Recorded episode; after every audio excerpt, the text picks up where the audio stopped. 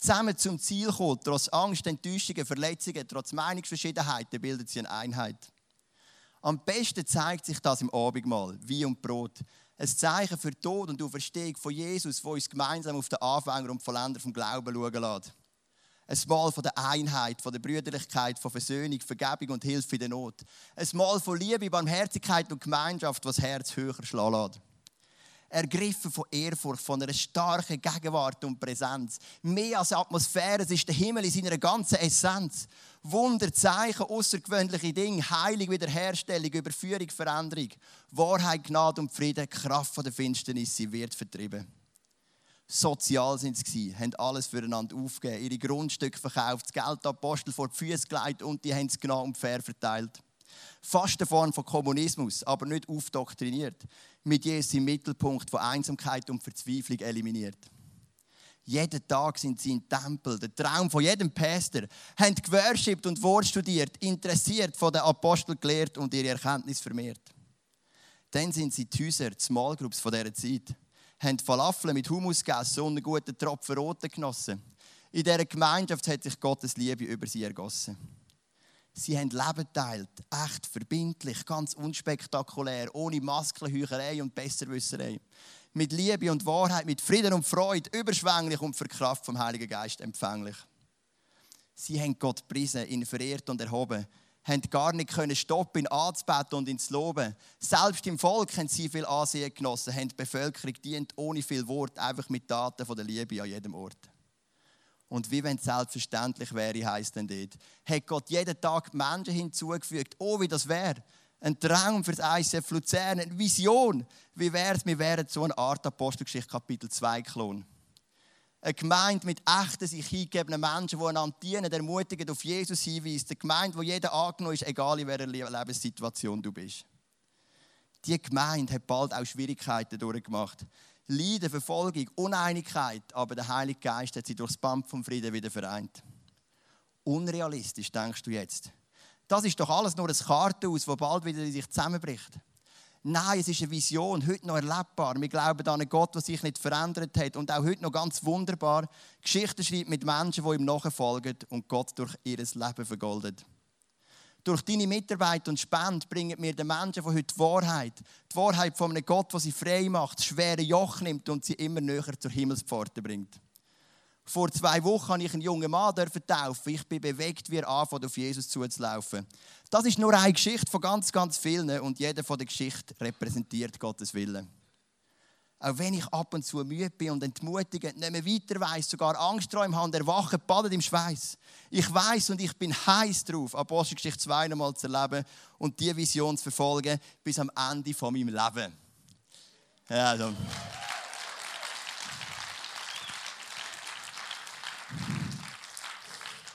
Das sind so meine Anfänge in der Poetry Slam Szene. Ich habe es mal ausprobiert und ich habe Freude gehabt. Und du merkst, es ist mega cool, Gott gibt einem eine Gabe und wir sie einfach weiter fördern und trainieren. Genau, wir gehen weiter auf 1. Korinther 12, oder wir haben jetzt gehört von dieser Gemeinde, die so blüht hat. Und es hat ganz viel damit zu tun gehabt, dass jeder Mann, jede Frau anfängt, seine Gaben investieren, die Gott ihm gegeben hat. Und dann heißt es 1. Korinther 12, Vers 2 und 3. Denkt an die Zeit, als ihr noch nicht an Christus geglaubt habt. Damals habt ihr euch ständig irreführen und dazu hinreißen lassen, den Götzen zu dienen. Götzenbildern, die nicht einmal reden können. Deshalb weise ich euch auf Folgendes hin. Niemand, der unter der Leitung von Gottes Geist redet, wird jemals sagen, Jesus sei verflucht. Und umgekehrt kann niemand sagen, Jesus ist der Herr, es sei denn, er wird vom Heiligen Geist geleitet. Der Paulus sagt, wenn du den Geist in dir inne hast, dann wirst du spüren, wie der Geist dir Sachen freisetzt und Sachen blockiert. Du wirst nicht mehr Jesus verfluchen, wenn du es früher gemacht hast, aber ohne den Geist kannst du auch nicht sagen, Jesus ist der Herr. Jesus ist mit seinen zwölf Jüngern unterwegs und dann fragt er, für wer halten mich die Menschen? Und dann sagen die Leute für den Elia, für den Jeremia und zählen zu auf seine zwölf. Und dann sagt Jesus, für wer haltet ihr mich? Und dann sagt der Petrus, du bist Jesus, der Sohn vom lebendigen Gott. Und dann sagt Jesus, das hat dir Gott selber offenbart. Das ist etwas, was nur der Heilige Geist kann dich hineinlegen. Das tiefe Wissen, das tiefe Überführt sein und die Erkenntnis, Jesus ist Herr in meinem Leben. und der Geist Gottes setzt frei. Und genau um das geht es in der Gabe. Und dann heißt es im Vers 4, es gibt verschiedene, verschiedene geistliche Gaben, ich stelle sie euch dann später noch vor, aber es ist ein und derselbe Heilige Geist, der sie zuteilt. Als erstes Mal, du und ich, wir haben Gaben. Du hast eine Gabe, ich habe eine Gabe, wir haben mehrere, vielleicht mehrere Gaben. Wir haben sogenannte Geistesgaben, die Charismata. Und dann heißt es im Vers 5, es gibt verschiedene Dienste, aber es ist ein und derselbe Herr, der uns damit beauftragt. Also aus der Gabe heraus kommen Dienst. Ein Beispiel. Du hast vielleicht Gabe, dich in Menschen zu investieren, mit Menschen unterwegs zu sein. Du liebst für Menschen zu beten, mit ihnen Zeit zu verbringen, für sie da zu sein, in einfachen und in schwierigen Zeiten. Und du wirst vielleicht in unserer Church ein Small Group Leiter. Dann wird aus deiner Gabe wird ein Dienst. Oder Manuela, die vorhin moderiert hat, sie kann gut reden vor Leuten, das ist ein Gabe. Und irgendwann ist aus der Dienst geworden vom MC, Linda und Sandy, sie können singen, sie können Gott anbeten persönlich, aber uns auch mitnehmen als Church, sie sind Worship-Leiter. Also du, du merkst, aus der Gabe kommt ein Dienst. Du kannst Gabe auch verstecken und für dich behalten und es wird nie ein Dienst daraus. Das ist okay. Und ich meine es nicht zum, zum Druck machen, aber für das wirst du eigentlich Verantwortung müssen abgeben vor Jesus. Weil Jesus sagt, hast du deine Talente, deine Gaben, die ich dir gebe, auch investiert. Und dann kommt das Dritte, aus dem Gab kommt der Dienst und dann heißt es im Vers 6, es gibt verschiedene Wirkungen, aber in jedem Fall ist es Gott selbst, der alles bewirkt. Also aus der Gabe kommt ein Dienst und aus dem Dienst gibt es eine Wirkung. Das ist simpel, oder? Warum oder was ist das Problem dahinter? Wir merken, im Vers 4 heißt, es ist ein und derselbe Heilige Geist, der sie zuteilt. Im Vers 5 heißt, es ist ein und derselbe Herr. Und im Vers 6 heißt, es ist in jedem Fall Gott selbst. Also der, der Paulus betont, Gabe, Dienst und Wirkung, sie kommen immer vom Heiligen Geist. Warum? Weil es gibt ganz viel Konfliktpotenzial in diesen drei Punkten. Ich mache dir ein paar Beispiele. Erstens mal, es gibt Menschen, die eine unglaubliche Begabung mit Menschen über den Glauben zu reden, die Jesus nicht kennen. Überall sind sie die Leute, sie sehen Möglichkeiten zum Brücken schlagen, sie reden mit ihnen, sie beten mit ihnen mega stark. Und irgendwann sind es genau die Menschen, die schauen in den Kirche um und sagen sich, hey, wieso bin ich eigentlich der Einzige, der das macht? Und dann kommt der Moment, wo sie anfangen, Druck ausüben auf andere. Oder du hast prophetisch begabte Leute. Prophetisch begabte Leute sind immer mega nah am Herz von Gott. Die können stundenlang am Herz von Gott sein und Worship-CDs hören und Kerzen anzünden und Abendmahl nehmen und wow, so richtig reintauchen, oder? Und die machen das Stunden. Und irgendwann kommen sie hier in eine Kirche, in eine Small Group und sagen, hey, ich bin immer am Herz von Gott. Warum ist der nicht so viel am Herz von Gott? Und du merkst, du fährst an von deine Gabe übertragen auf andere und du denkst, hey, wieso mache nur ich das? Oder es gibt Leute mit der Gabe vom Hirtendienst, wie Hirten mit ihren Schäfchen, sie gehen den Menschen nach, sie kümmern sich um sie und irgendwann sagen sie, hey, aber der ist nur ein Visionär, der geht nur vorwärts, der interessiert sich gar nicht für die Leute. Und sofort gibt es immer die Battles miteinander. Aber im Neuen Testament ist das kein Kampf, es ist eine riesige Ergänzung eine sensationelle Ergänzung im Neuen Testament. Das ist die neutestamentliche Gemeinde, wo die Gaben sich ergänzen. Der Hirt darf ein Hirt sein. Der Evangelist ist ein Evangelist, der Lehrer ist ein Lehrer. Es gibt Leute mit der Gabe vom Dienen und es gibt Leute mit der Gabe von der Ermutigung und so weiter. Und es spielt alles zusammen. Dann kommen Dienst. Und du musst dich mal achten, vielleicht kennst du verschiedene Prediger, vielleicht kennst du auch nur mich. Aber wahrscheinlich kennst du verschiedene. Und du musst mal achten, dass verschiedene Prediger etwas auslösen in dir. Es gibt, die Einzel äh, es gibt gewisse Prediger, die predigen und dann hast du so richtig Hunger, ich möchte das Wort Gottes die lesen. Hey, es gibt einen Hunger für das Wort von Gott, für die Bibel. Ein anderer Prediger kommt und du sagst, ich will stundenlang worshipen. Ich will nur noch in der Gegenwart von Gott sein. Ein dritter Prediger kommt und sagt, hey, ich habe Nachbarn, die kennen Jesus nicht, ich muss ihnen von Jesus erzählen. Sie lösen etwas anderes aus. Weil verschiedene Dienste, die geben verschiedene Wirkungen. Als ich Teenager geworden bin, das bist du auch mal dann habe ich gemerkt, ich habe einen ganz speziellen Zugang, wo in dieser Kirche, wo ich war, niemand anders offenbar hat und er ist auch nicht wirklich erwünscht. Und zwar war mein Zugang über den Kopf. Ich habe gelesen über Schöpfung und Evolution, über verschiedene Weltreligionen und ich habe mit Menschen, die Jesus nicht kennt, darüber geredet. Und ich habe gemerkt, es bewegt etwas, es schafft Brücken.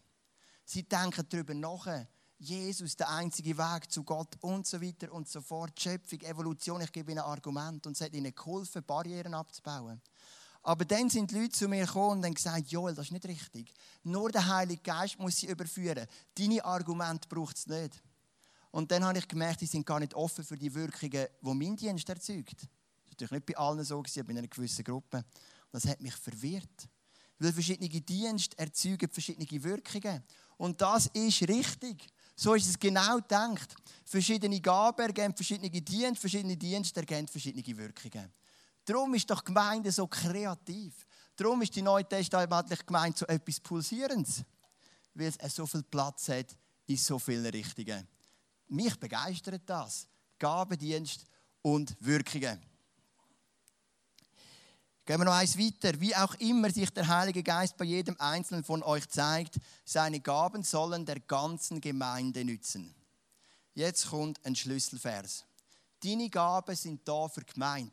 Wenn du dich zum ISF Luzern zählst, dann sind deine Gaben da für das ISF Luzern, nicht für dich. Oder vielleicht für deine Small Group. Wenn du dich zu einer anderen Gemeinde zählst, sind deine Gaben da für deine Gemeinde. Menschen, die Gaben für Selbstzweck brauchen, haben kein Sagen. Weil Gabe ist immer da für die Gemeinde. Und wenn du deine Gaben zurückhaltest, dann fehlt ein Stück Liebe in deiner regionalen Gemeinde. Deine Gaben sind da für die Gemeinde. Und ich möchte mal ganz viele Gaben aufzählen, die wir finden im Neuen Testament. Es gibt Gaben von der Erkenntnis, Gaben von der Weisheit. Die schauen wir das nächste Mal an, die zwei. Gaben vom Glauben, von der Heilung, von der Wunderwirkung, von der Prophetie von der Unterscheidung, wo du merkst, was ist ein gesundes Motiv, was nicht und so weiter. Sprachengebet, Auslegung, erklären wir dir alles noch.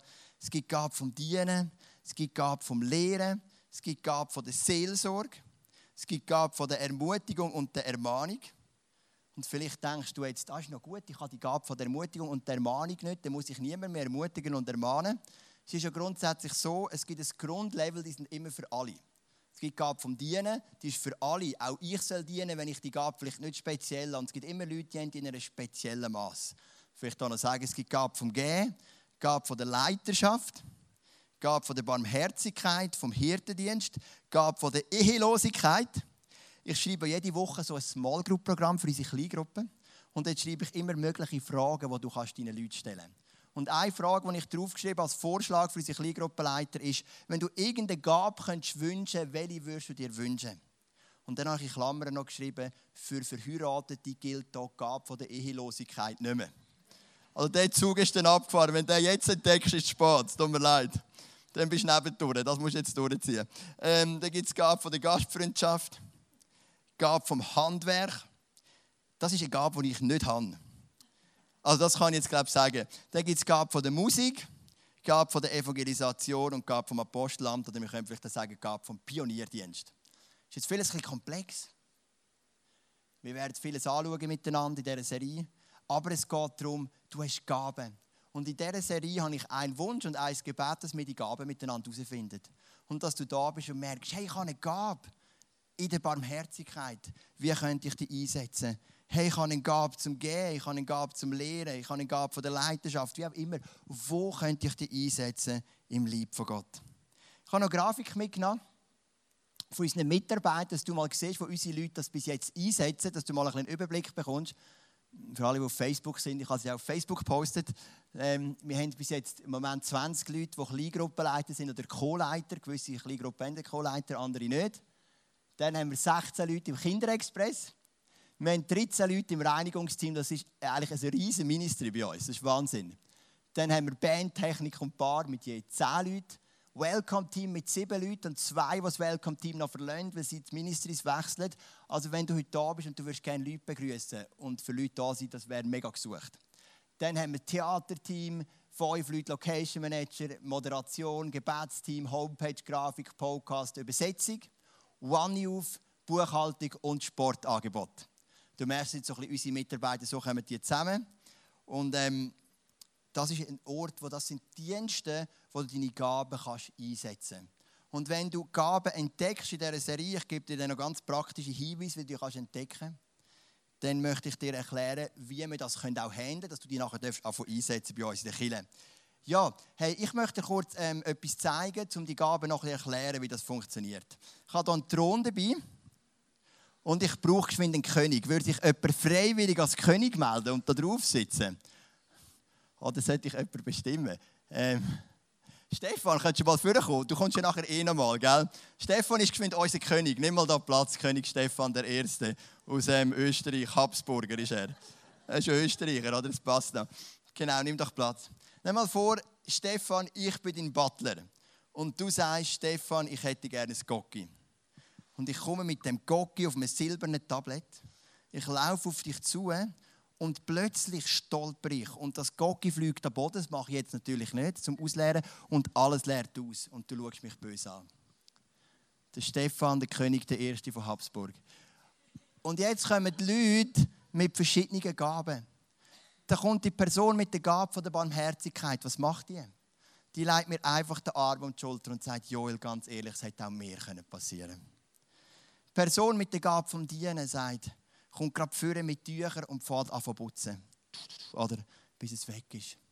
Person mit der Gabe der Wunderwirkungen kommt führen, betet in die Zunge und betet den ganzen Fleck einfach weg. Andere Variante. Person mit der Gabe von der Erkenntnis sagt, Joel, du hast dein Gleichgewicht verloren. Aber das ist nur ein Bild von deinem inneren Gleichgewicht, das du schon lange verloren hast. Ich sehe, es geht ganz tief in deinem Leben und was da passiert, ist kein Zufall, das ist ganz etwas Tiefes. Und Gott sagt mir, du musst dort dran dein innere Gleichgewicht wieder finden. Du merkst, so wirkt das zusammen, oder? Die Person mit der Gabe der Lehre, sagt, ja, so, so treibt man auch kein Gocki. Ein Gocki treibt man da, Cosinus 60 Grad Winkel, Tangens über Dings und dann treibt man das Tablar so und dann würde das nie passieren. Das ist die Gabe der Lehre, oder? Da hast du so viele Gaben da drin. Die Person mit der Gabe vom Glauben sagt, das ist dir einmal passiert, aber ich sage, das wird dir nie mehr passieren. Ich sehe Tausende von Menschen, die du bedienst mit dem Gocki. Nicht nur der König Stefan von Habsburg, sondern weltweit wirst du Könige, die werden Fans sein und so weiter und so fort. Und du siehst, es kommen so viele Gaben zusammen dann, oder? Ich wollte irgendwo einen bringen, der lustig sein wäre, aber der kommt mir jetzt nicht mehr in den Sinn. Ah genau, der Evangelist, was sagt der? Der sagt, genauso wie das Gola ausgelegt ist auf dem Boden, wird die Liebe von Gott bei dir übersprudeln zu allen Menschen um dich herum. Es ist ein Bild für dich. Und du siehst, so viele Gaben sind unterschiedlich und die Leute schauen das Gleiche ganz, ganz anders an. Weil sie verschiedene Gaben haben. Danke, Stefan. Du darfst wieder alle. Du darfst Gocki mitnehmen, wenn du willst. Danke, Stefan. Ich kann das mit euch sagen, es sind ja ganz verschiedene Gaben. Und jeder hat ganz einen anderen Ansatz. Das ist doch hochinteressant. Vielleicht noch eine Person mit dem Pionierdienst, wo immer ein Potenzial sieht in allem der sagt vielleicht, hey, du bist so gefallen in dem Moment, dass Cola ausgeleert ist. Aber ich glaube, es gibt Tausende von Butlers weltweit, die Colas ausschütteln. Mach ein Ministry für die. Fass die zusammen. Mach eine Homepage, druck Flyer, lehr sie, redet über Zerbruch und bauen etwas auf und lösen flächendeckende Wellen auf, die Butler von der ganzen Welt erreicht. Für wie gibt man richtiges Gocki zum Stefan I. von Habsburg. Wie auch immer. Du merkst, die Leute haben verschiedene Ansätze. Das sind verschiedene Gaben. Ich finde das mega cool. Das ist irgendwie mega befreiend in einer Kirche. Du hast so viele Ansätze, so viele Möglichkeiten. Gehen wir weiter. 1. Korinther 12, Vers 12. Denk zum Vergleich an den menschlichen Körper. Er stellt eine Einheit dar, die aus vielen Teilen besteht. Oder andersherum betrachtet, er setzt sich aus vielen Teilen zusammen, die alle miteinander ein zusammenhängendes Ganzes bilden. Der Paulus sagt, du hast einen Körper, du hast Finger, du hast Ellbogen, du hast Knie und alle gehören zusammen. Die einzelne Gabe hat keine Kraft, wenn sie nicht eingebunden ist in die andere. Ich mache mal ein Beispiel. Es kommt vielleicht eine Person neues ICF Luzern. Sie ist an der Tür und dort stehen die Leute, die sie begrüßen. Mit der Gabe der Begrüßung. Mit der Gabe der Ermutigung sagt, schön bist du da. Und das hat einen mega positiven Impact auf die Leute. Aber was würde das nützen, wenn nachher niemand nichts rum wäre. Wenn, es kein Worship hätte, keine Predigt, wenn einfach nur die Leute da wären und würden rumstehen. Es braucht den Nächsten, sie kommen hier rein. Hier rein kommen sie in eine mega schöne Location mit Technikern, die sich mega Mühe geben, mit, mit, mit Reinigungsleuten, die die Location putzen und so weiter. Und dann gibt es eine Predigt mit Leuten von der Lehre, die können dich in eine Small Group äh, ähm, integrieren mit der Gabe, mit Leuten mit der Gabe vom Hirtendienst und so weiter. Eine Gabe allein hat nie Kraft. Sie hat immer nur Kraft, weil viele Gaben zusammenkommen. Das ist neutestamentlich. So sind wir ein Körper und du bist ein Teil davon. Und dann heißt im Vers 23 noch, Gerade den Teilen, die wir für weniger ehrenwert halten, schenken wir besonders viel Aufmerksamkeit. Gerade bei den Teilen, die Anstoß erregen können, achten wir besonders darauf, dass sie sorgfältig bedeckt sind. Also jetzt drehen wir sogar noch das System. Wir sagen, bei uns sind nicht die die wichtigsten, die die offensichtlichsten Gaben haben, sondern bei uns sind die die wichtigsten, die die wenigsten offensichtlich, die wenigst offensichtlichen Gaben haben. Sie machen den grössten Unterschied. Ich war mit meiner Frau in Chicago, in einer Kirche namens Willow Creek, und wir haben dort so ein Seminar gemacht. Ein Auto gemietet, gell? November, eiskalt, Chicago, minus 15 Grad. Und wir kommen raus und unser Auto, die Batterie ist am Arsch. Sie funktioniert nicht mehr. Du bist in einem fremden Land, sitzt das Auto und es geht nicht mehr. Und wir haben gedacht, was machen wir jetzt? Es geht vielleicht eine Minute. Da kommt ein Ministry anzurollen, also ein Mann mit einem Ministry vom Batterie aufladen. Kommt mit seinem Auto auf dem Parkplatz in dieser Mega-Church, mega herzig und sagt, oh, you have a problem with your battery und so. Und smilet mega und dann schließt er sein Zeug an. Nach fünf Minuten geht diese Batterie wieder, wir können weiterfahren. Hey, also von all dem, was ich dort erlebt habe, das hat mich am meisten bewegt. Es wirkt so unbedeutend, aber es ist grandios. Du bist dort, das mache ich in einem fremden Land, in einer fremden Stadt und habe keine Batterie mehr. Horror. Und dann kommt er mit einem riesen Smile bei minus 15 Grad und sagt, easy Portugiesi, das schaffen wir und bringt das zusammen und wir fahren weiter. Fünf Punkte zum Thema Gaben, um das Ganze ein bisschen zusammenzufassen. Deine Gaben sind nicht für dich, sondern für die Gemeinde. Jeder hat mindestens eine Gabe, mit, welcher, mit, mit der er der Gemeinde dienen darf. Es muss darauf geachtet werden, dass man die eigene Gabe nicht überbewertet. Es gibt aber auch keine minderwertige Gaben. Und Gaben sind in einer Abhängigkeit voneinander. Und jetzt kommt noch die letzte Frage. Wie entdecke ich denn meine Gaben? das eine ist natürlich, du hörst einfach in dich hinein, du merkst schon oft, wo du gut bist. Aber es gibt auch Möglichkeiten. Ich bin Small Group Leiter, habe einen Gabentest angehängt. Mach mal einen Test. Mit simplen Fragen könnt ihr es oft rausholen. Es hat aber auch Probleme. Der Test hat gewisse Probleme. Wenn du zum Beispiel die Gabe von der Prophetie gar nicht kennst, wirst du dort immer mega wenig ankreuzen und wirst sie nachher auch nicht haben. Oder? Also es wird ein bisschen dafür und wieder so Tests. Aber grundsätzlich ist es eine gute Sache, mal so einen Test zu machen. Das andere ist, versuch es einfach aus. Schaff mit, gib dich rein, versuch gewisse Sachen aus und plötzlich merkst du, da blühe ich auf und da gehe ich ein. Das dritte ist, was hast du für eine Leidenschaft? Für was schlägt dein Herz? Wenn du irgendwo reinlaufst, für was brennt dein Herz? Oder vielleicht noch wichtiger die Frage, was nervt dich? Wenn ich in eine andere Kirche gehe, habe ich immer viel Verständnis und viel Toleranz. Aber etwas nervt mich grausam. Wirklich. Das ist, wenn der Prediger predigt und keinen roten Faden in seiner Predigt hat. Das nervt mich. Weil dann denke ich, wo ist er jetzt? Jetzt ist er da im Nahum und jetzt geht er zum Habakkuk und zum zweiten Korinther und hier und her und es ist ein riesiges Chaos. Am Schluss denke ich, hey, du verwirrst Leute mehr, als dass du ihnen hilfst. Und ich, am liebsten würde ich führen und sagen, schön bist du da, aber ich übernehme jetzt. so viel Selbstvertrauen habe ich dann, oder? Was nervt dich?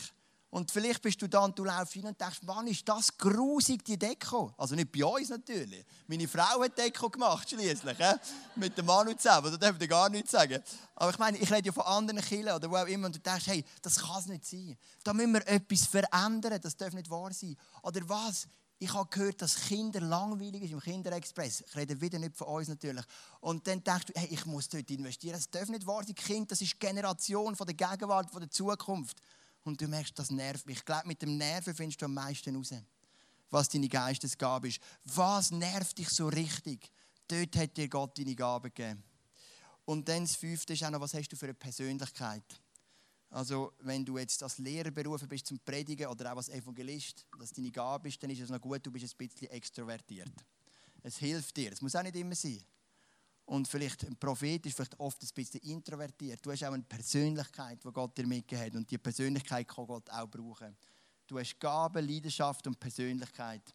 Und wenn diese drei Sachen perfekt zusammenkommen, ich zeichne sie euch geschwind auf. Es gibt dann so eine Schnittmenge.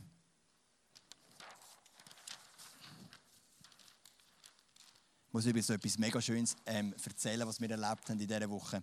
Der Lemming geht ja seit zwei Wochen in die Schule, mein älterer Sohn, und er hat ja niemanden gekannt. Die anderen sind ja von den Kinskis gekommen, wir sind auch nicht gezügelt.